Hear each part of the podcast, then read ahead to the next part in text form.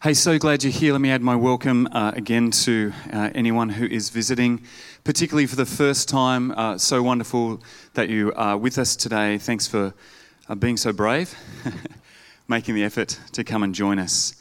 And uh, if you're a regular, great to see you here. If you're watching online and you're not feeling well today, uh, may you recover quickly. And I include amongst that as well Luke uh, who has uh, been down with COVID this week. So, uh, Luke, we look forward to uh, seeing you uh, back on your feet and helping us smooth out some of the wrinkles in the Sunday morning services in the future. Right, let me just get my slides going here. Hey, uh, thanks so much once again to everyone who completed uh, our church survey a few weeks ago. I know I've mentioned a few times, probably getting sick of me talking about it, quite frankly, but um, it was so helpful to us. And one of the themes that came through so strongly was a desire, kind of latent desire, uh, for us as a church at New Vine to be much more involved with our local community. And it's almost like um, comment after comment was sort of repeating this theme, and there were some really helpful suggestions as well, some things we'd thought of, some things we hadn't thought of. And in our planning retreat last weekend, when we got the lead team together and the staff team together, this was a theme that uh, both sort of came into our planning retreat via the surveys because it was um, a theme that was bubbling up so much in the surveys. But it was also a theme that was on our heart. And as we prayed and, and tried to dream and seek God for what it was um, that He would have us as a church community prioritize in the uh, months and years to come, uh, there was certainly a common mind uh, amongst those teams working together as one team uh, that this had to be a priority. So it's going to be something that you see a lot more about uh, in the coming months and years as we sort of finalize how it is we can outwork that kind of latent desire. But it feels like an idea whose time has come, or at least has come back around in this new season. It's not like we've never done it before. And to all of those people who are actually active in that at the moment, uh, either as part of the church or outside of it, but particularly our church groups here, like those who are involved in scripture or SRE in schools who uh, run our Little Vines play group with community uh, mums, or our multicultural play group, Helen and Paul, uh, every uh, uh, Wednesday running that, uh, or if you're involved in other ways in connecting with our local community, then thank you so much to you, uh, and we want to honor and recognize that. But even though there is this broader desire, I think, bubbling up in our uh, congregation, and certainly in me, that we connect with our, our broader community, there are a couple of obstacles uh, in the way of us fully fledgedly, if that's a word, expressing, it's not a word, he says no, fully in a fully fledged way. Uh, thank you, Fee. It's great to have a grammar checker um, on, on site. That's awesome. Uh, AJ's not so sure about that, but uh, no, thank you, Fee. That's wonderful. So, in a more fully fledged way.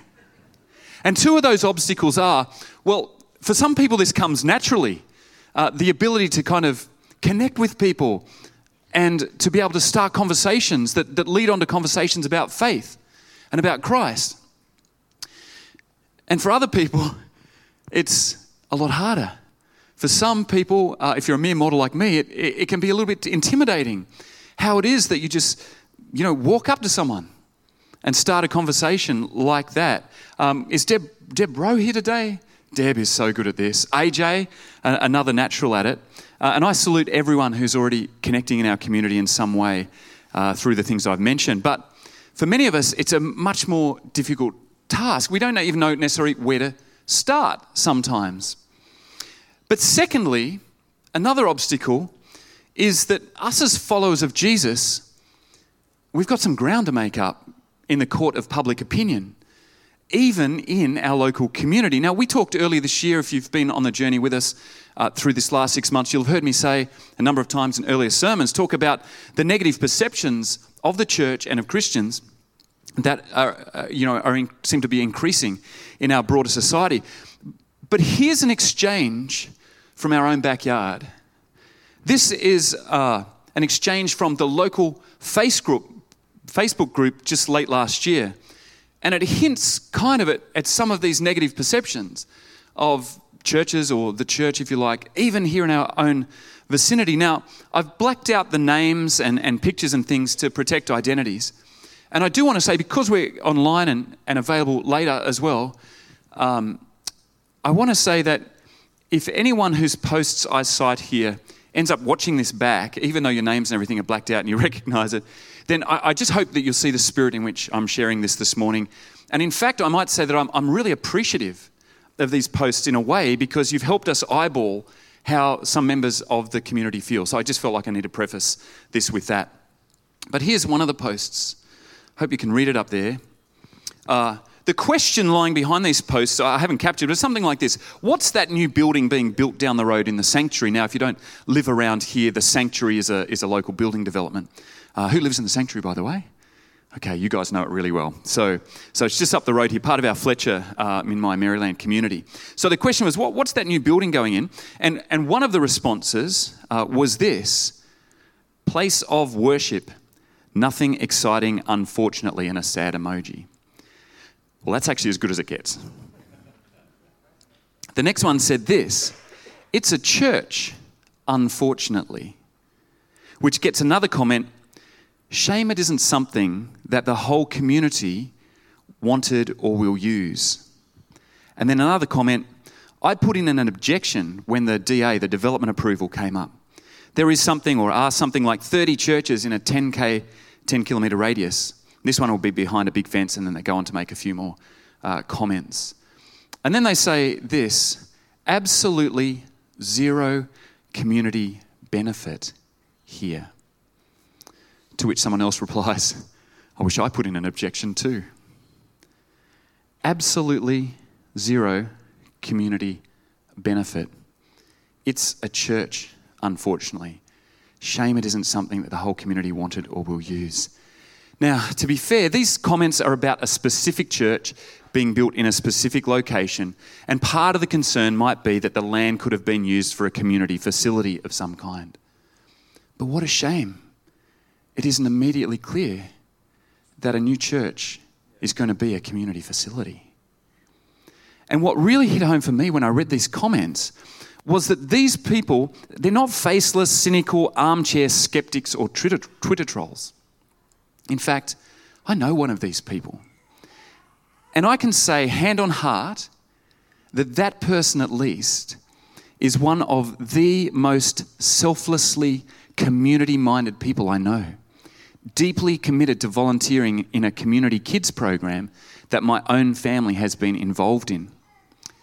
So, New Vine, here's our problem. As a church, the survey says that many of us are yearning to see New Vine. Sorry, that was an Australian joke. Sorry, Olivia and Braden, that's a kind of in joke. Anyway, many of us are yearning as, uh, as a church to be much more in the local community. We desperately want, it seems, to connect and engage and see people come to know the love and life that God offers us in Jesus. But where do we start? Alongside Scripture and the other great things that are already going on. And even more challenging is how do we overcome these kinds of obstacles, opposition, and negative perceptions so that people will even be open to hearing about Jesus? Well, every problem is an opportunity. So, what is a challenge is also a chance to change some minds and some opinions. What if we could change this? It's a church, unfortunately, to this. It's a church, fortunately.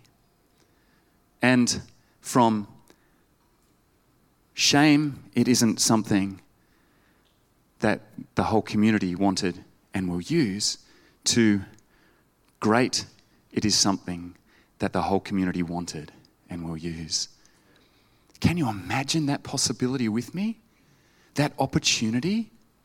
Well, it's going to take some work. It May even take years, but making opening up our facilities here to the community is certainly on our radar. And many, many, many people commented on that in the survey, which was very encouraging. But in the meantime, connecting with our community and providing a more positive experience of a church which just may open people up more to knowing Jesus. How do we do that? That journey of a thousand miles starts with a thousand steps.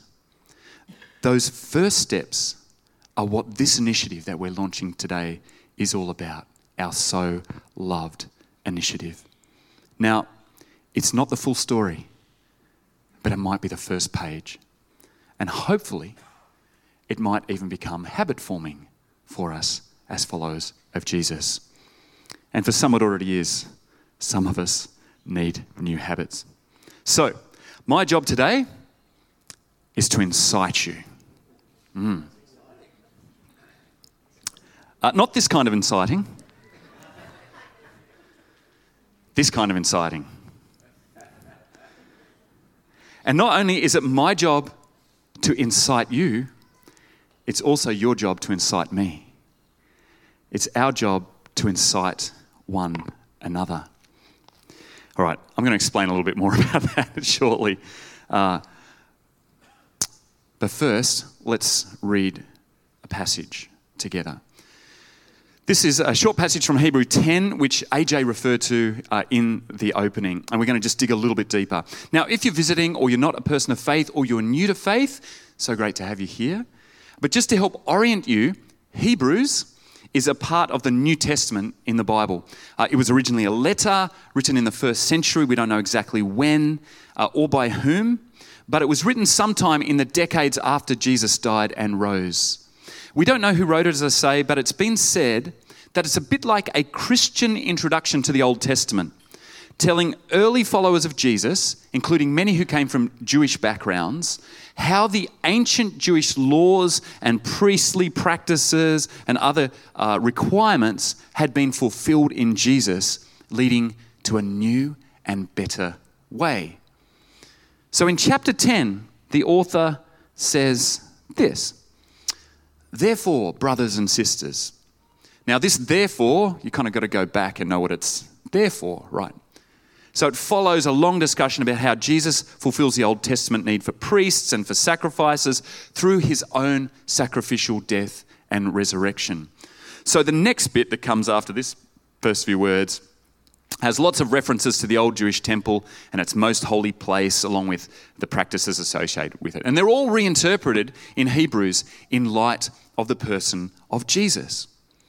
So, to pick it up, therefore, brothers and sisters, since we have confidence to enter the most holy place, that, central sacred part of the temple, by the blood of Jesus, by a new and living way opened up for us through the curtain that is his body. And since we have a great priest over the house of God, we could unpack all that if we have time, but we will keep moving.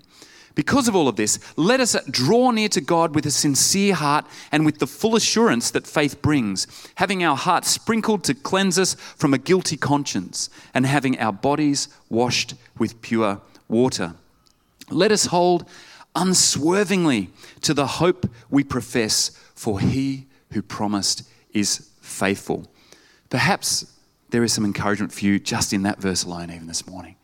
Let us hold unswervingly to the hope that we profess, for he who promised is faithful.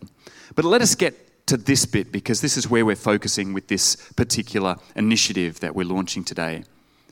And let us consider how we may spur one another on toward love and good deeds.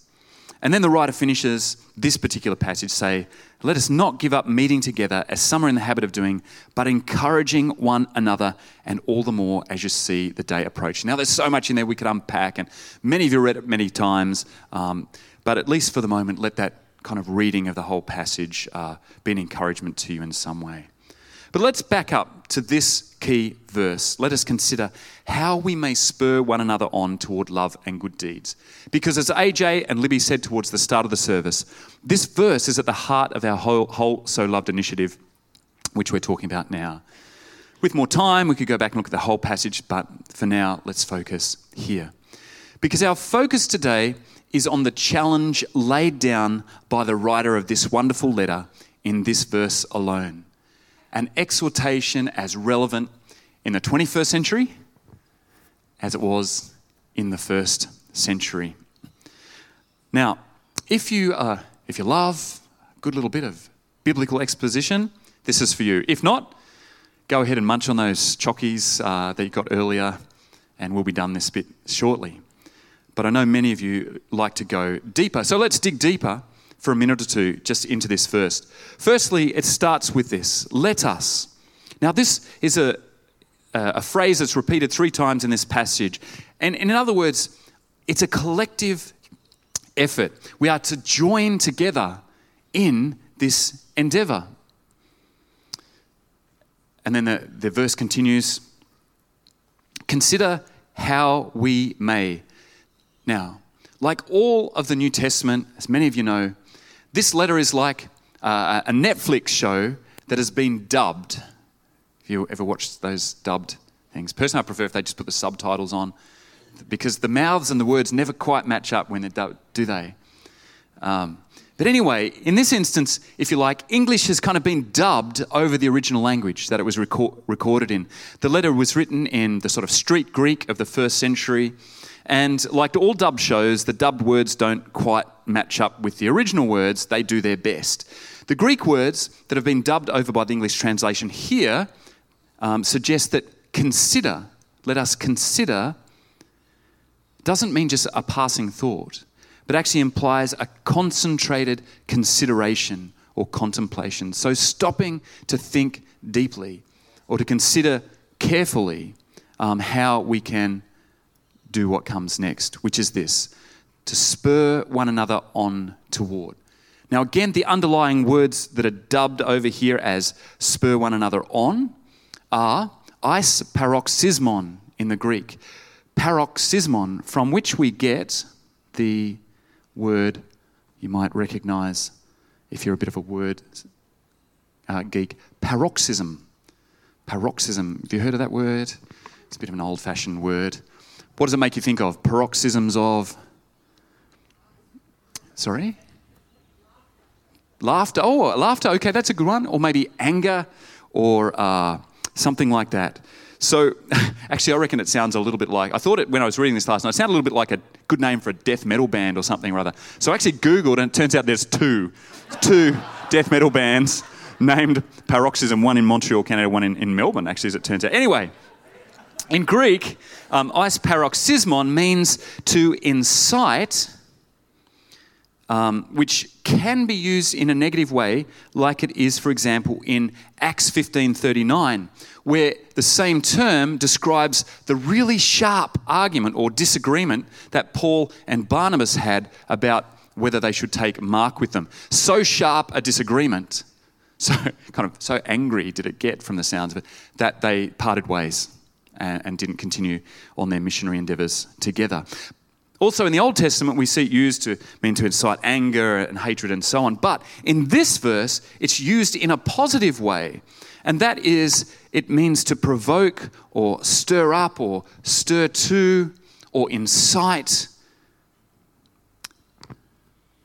in this sort of way, not that sort of way. And what is it that, it, we, that it, we are to incite or to stir up or provoke paroxysms of? Love and good deeds. Now, if you're not a follower of Jesus, you, you are not bound by this requirement. Although you may agree that it's, it's a pretty good ethic to live by all the same. And, may, and maybe you do um, instinctively. In fact, some of the kindest, most loving people I know do not share my faith in Jesus. But those of us who are followers of, of Jesus, note a couple of things. Firstly, what we are not exhorted to incite each other towards here. We're not exhorted to incite each other to bad deeds or bad works, um, not to violence, not to division, nor to a kind of rampant individualism, individualism over caring about the good and well being of others.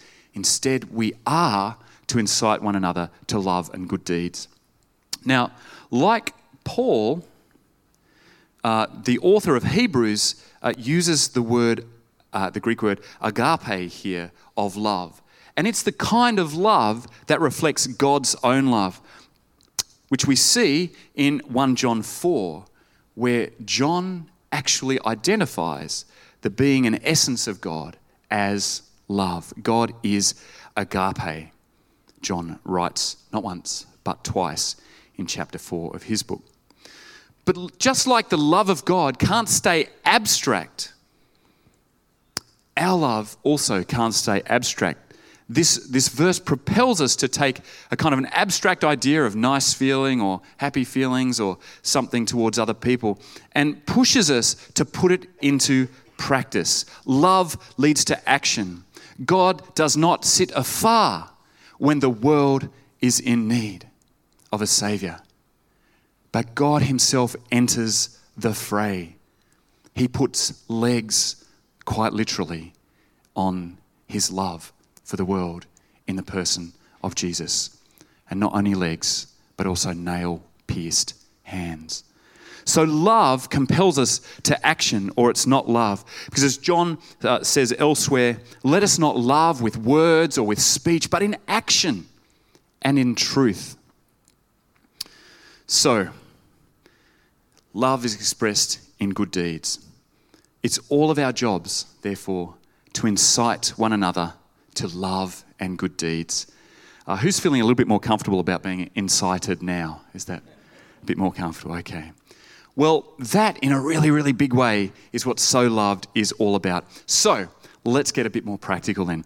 How are we going to do it here and now? Well, AJ and Libby outlined just a couple of things uh, earlier, including our, our sermon series uh, that starts today and carries on for the next 10 weeks. And that sermon series will tell the whole story of Scripture through the lens of God's immense love, because long before God so loved the world that he sent his only Son, God loved the world.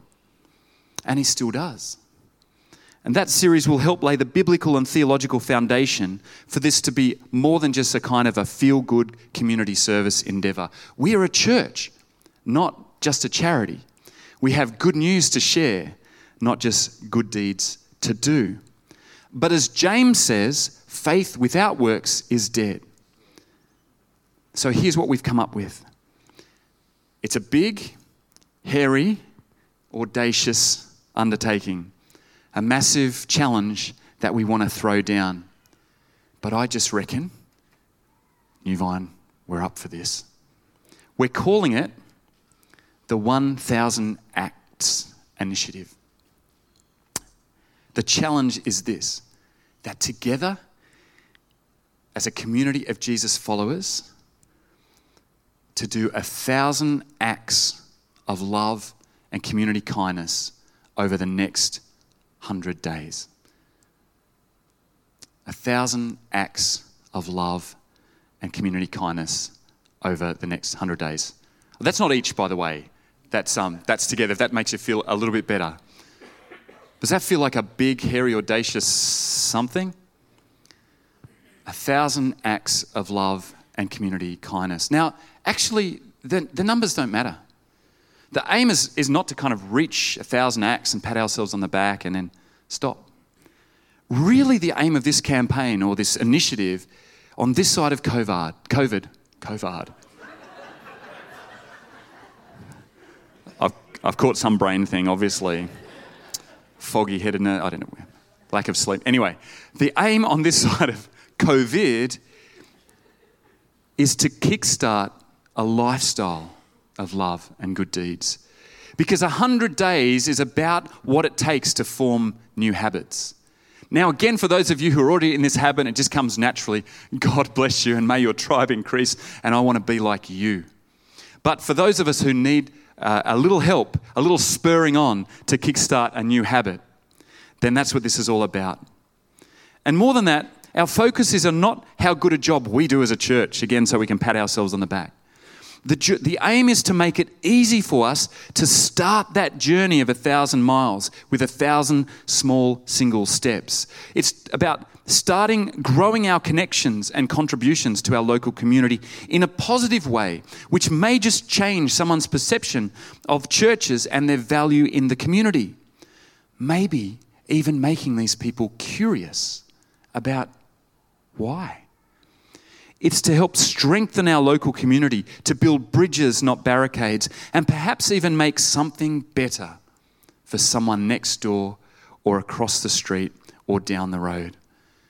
And of course, ultimately, showing love is its own aim, it's its own good thing. But this initiative is intended to help us put legs on love. And it's also meant to help hundreds of others experience a little bit of love that just might make their burden lighter. Someone who's suffering in what's been called the loneliness pandemic. Someone who needs to know that there's still a little bit of love in this tough world that they live in every day. And that they too matter and are appreciated, that they're loved. Well, anybody read this book? Oh, I see that hand. Jody McEwen, good on you. Oh, a couple. Okay, wonderful. Sorry, it sounded like an altar call or something there for a moment. I see that hand. Ah, oh, it takes me back to my youth. Well, it's a book by a guy called James Clear. And in it, the author, uh, this is one of the best selling business books at the moment, um, and, and kind of, uh, you know, um, self development books, you might say. But in it, James Clear busts the myth that major changes result from really big shifts, that we create habits by taking these big jumps into a different type of behavior. He busts that myth. He said that's not the way that habits form or change most commonly. He rather he argues that small, even tiny ste- uh, steps result in big changes over time. For example, he says, all big things come from small beginnings. The seed of every habit is a single decision. Now, I know this is not from the Bible, but there might be some wisdom in it for us all the same. For us as a church, it means that if we want to be more connected to our community, if that's a genuine desire on our part, if we want to be a more loving and welcoming community, then it starts with each of us making a single step, a tiny decision to act. And if each of us do one thing each week, it might just become a habit. Okay, but what do we do? That's great. Um, but what are some concrete examples? Well, we want to make it easy um, by suggesting things, but the sky is the limit. The possibilities are endless uh, only limited by our creativity and imagination. But here are a few starting points at least. And we'll circulate these um, by email or through, uh, through our social media and things. And these are just examples, simple starting points perhaps. Bake someone biscuits or treats uh, and, and take them next door with a little note to say that they are loved, they're great neighbours. Maybe mow someone's lawn, not so much need for that at the moment, but in the warmer months. Um, pay for an extra coffee in a cafe for the staff to give to someone who looks like they might need it, which could be me tomorrow morning. Um, but no. Uh, oh, by the way, if you do this, don't, don't record it and put it on TikTok. That made the news over the weekend where, where someone did something a little bit like this. They kind of stole our idea. But then they filmed, uh, they, they bought groceries and they paid for the next person's groceries at the checkout. But then they filmed it and put it on TikTok. And the poor person who was the recipient of the groceries, well, it just backfired. It left a, a kind of sour taste in their mouth when they saw themselves on TikTok sometime later. So this is not about us, you know, getting glory for it. It's about just doing something um, um, kind of quietly and even anonymously um, in some cases. But some more ideas. Buy a hamper or care package for someone having a hard time, write a note of appreciation to someone who serves you in a local shop with a smile. Bring all your neighbours' bins in. Um, I mean, all your neighbours' bins, like up the street. Oh, no, just, just nearby. Um, send someone flowers or a bottle of wine as a thank you. Um, put on a street party if you want to go a bit bigger. Invite your local next door neighbours. Clean up rubbish around your neighbourhood with your family. Spend time with an elderly housebound. As I say, the possibilities are endless. They're, they're, just some starts. And over the next uh, 10 weeks, we're going to be uh, giving you more practical ways that we can put legs on this both together as uh, collectively as a church and as individuals in our own local neighbourhood and so on. And of course, uh, AJ and Libby talked about the, the Local Legends initiative. That's, a, that's one way that together as a church we can kind of recognise some special individuals in our community and just tell them that someone noticed that they are um, contributing to our local community. But we can do all do this on a, on a local level wherever you live. Um, you can do the same thing. And when you do, uh, you can let us know. I mean, you don't need to put your name all over it and say, look what I did. But it's because it's not about getting glory, but it is, in part at least, about seeing what we can do together. When we combine forces, when we combine our actions, what we might be able to do. And that's why on your seats, you saw this, and the kids collected some of them to take them out. This is just a way of us hearing back some of the, the interesting ideas and the exciting things that the ways that people have found to put legs on it in their local neighborhood or, um, or community. Uh, and the idea is that this sticks on your fridge, and you can just write a, a really short, simple um, explanation of something that you did. You don't need to put your name on it. Um, again, it's not about boasting, it's just about, hey, I was able to take something next door. And you know what? It just kind of led to this great conversation where I was able to really tell someone that they were awesome. Or I was able to talk a little bit about my faith, whatever it might be. So you can write just a, a simple thing on there. They're all perforated. You can then tear them off each week before you come to church.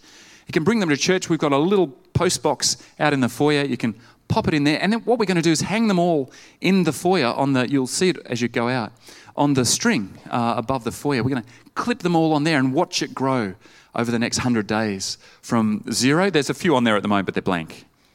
Um, so we will take those ones down. They are not kind of false entries. Uh, we'll take those ones down. We'll write on them. Um, but you'll see them out there as a show. And, and it'll be great to see that all fill up, won't it? As the weeks come. Because small things, it doesn't take a big thing. Sometimes we just need that prod, that provocation, that spur, that incitement. And also in your packs with your chockies, we gave you this. Now you can keep that if you want. You can keep it. You can stick it on your mirror or your fridge or whatever. Or if you like, you can use it. You can pay it forward. You can write a little note on it to put with your care hamper or your bickies or whatever it is that you decide to do. Or you can pop it in someone's letterbox with a little note scrawled on the front and the back or something like that. Or attach it to, I don't know, um, a voucher or, or just something.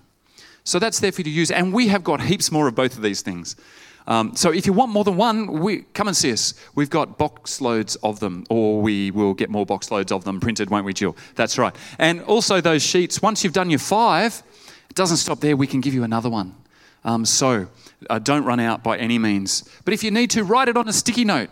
If you run out of paper there, write it on anything you can find that preferably doesn't have your name and address on it. And we will hang it up uh, out there and see it all grow. Right. Got the idea? Well, remember that the reason that we spur one another on to love and good deeds is to echo in tiny and inadequate ways the love of God Himself for that person. And that's a love that existed before the beginning of time. Let me close with this kind of thought. Because when John says in the first letter of John that God is love, when you piece that together with other parts of John's gospel and John's letters and other parts of the New Testament and the Old Testament, we see this picture emerge of a God who himself exists in all eternity before the foundation of the world as the mutual love and honoring of the Father towards the Son and the Spirit, and the Son and the Spirit towards the Father, and so on a God who exists eternally as loving relations between Father, Son, and Spirit. One God, yet a God who is not so singular that he exists in some kind of eternally loveless and relationless state. Rather, we see from scriptures that God in himself has eternally been relational between Father, Son, and Spirit, and those relations are characterized by love in his eternal existence. He doesn't need us to become loving. He is eternally loving. He has all the love he needs without us. Which raises the question well, if he doesn't need us, why is there an us? Why is there a world? And what happens uh, when what happened when the world turned its back on his love? Well, John Attia is going to start helping us answer that question next week here in the next uh, sermon in the series. Don't miss John's message, it's going to be a cracker. Uh, but for now, let's just say that the answer to that question is a four letter word, and it's found in the overwhelming, never ending, some might say reckless love of God. I'm going to invite the musos up um, on that cue. See what I did there? But as we close, let me loop back round, and before they sing a song that might just sound a little bit like that, let me loop back round to where we began. Remember these texts? Well, imagine with me for a minute a different scenario, the kind of scenario we talked about earlier, where instead of saying it's a church, unfortunately, they say it's a church, fortunately. A similar scenario is spelled out in a book that I've been listening to on Audible uh, recently. It's a book called Know What You're For, and it's by a, a, pastor called Jeff Henderson, who for many years was with Andy Stanley at North Point Ministry. North Point Ministry. He's also worked in the business world, etc. And he poses a question that's familiar to some of us here. Um, and the question is this If our church closed down, would the community even notice? Now, You've possibly heard that question here before, even uh, if you've been around a while. But what I love is what Henderson goes on to say. He goes on to say this.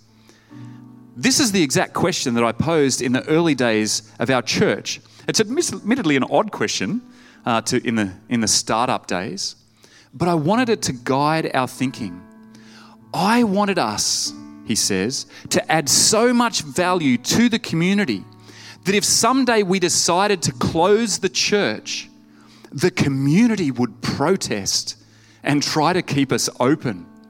I would want, he says, the mayor, the school principals, teachers, business owners, parents, and students, students to call and say, hey, you can't close. We, our community needs this church to stay open. Well, what if, rather than putting in objections, to a DA, DA when a church is going to be built. The community protested when the church was going to close. Maybe, as James Clear said, the seed of that future is a single step, a tiny decision that each of us can make. That each week for the next 10, 10, weeks, we will engage in at least one act of love or community kindness towards someone in our local community or neighborhood. And perhaps in time, we will become precisely the type of church that so many of us are passionate about becoming. Because as James Clear also goes on to say, every action is a vote for the type of person you wish to become. Every action we take is a vote for the type of church that we want to become. But even better, as the writer of the letter to the Hebrews says, let us consider carefully, in a concentrated way, how we may incite or provoke or prod or spur one another on towards agape and good deeds. Perhaps then we too will become defined by our love like the God who so loves our world. Amen.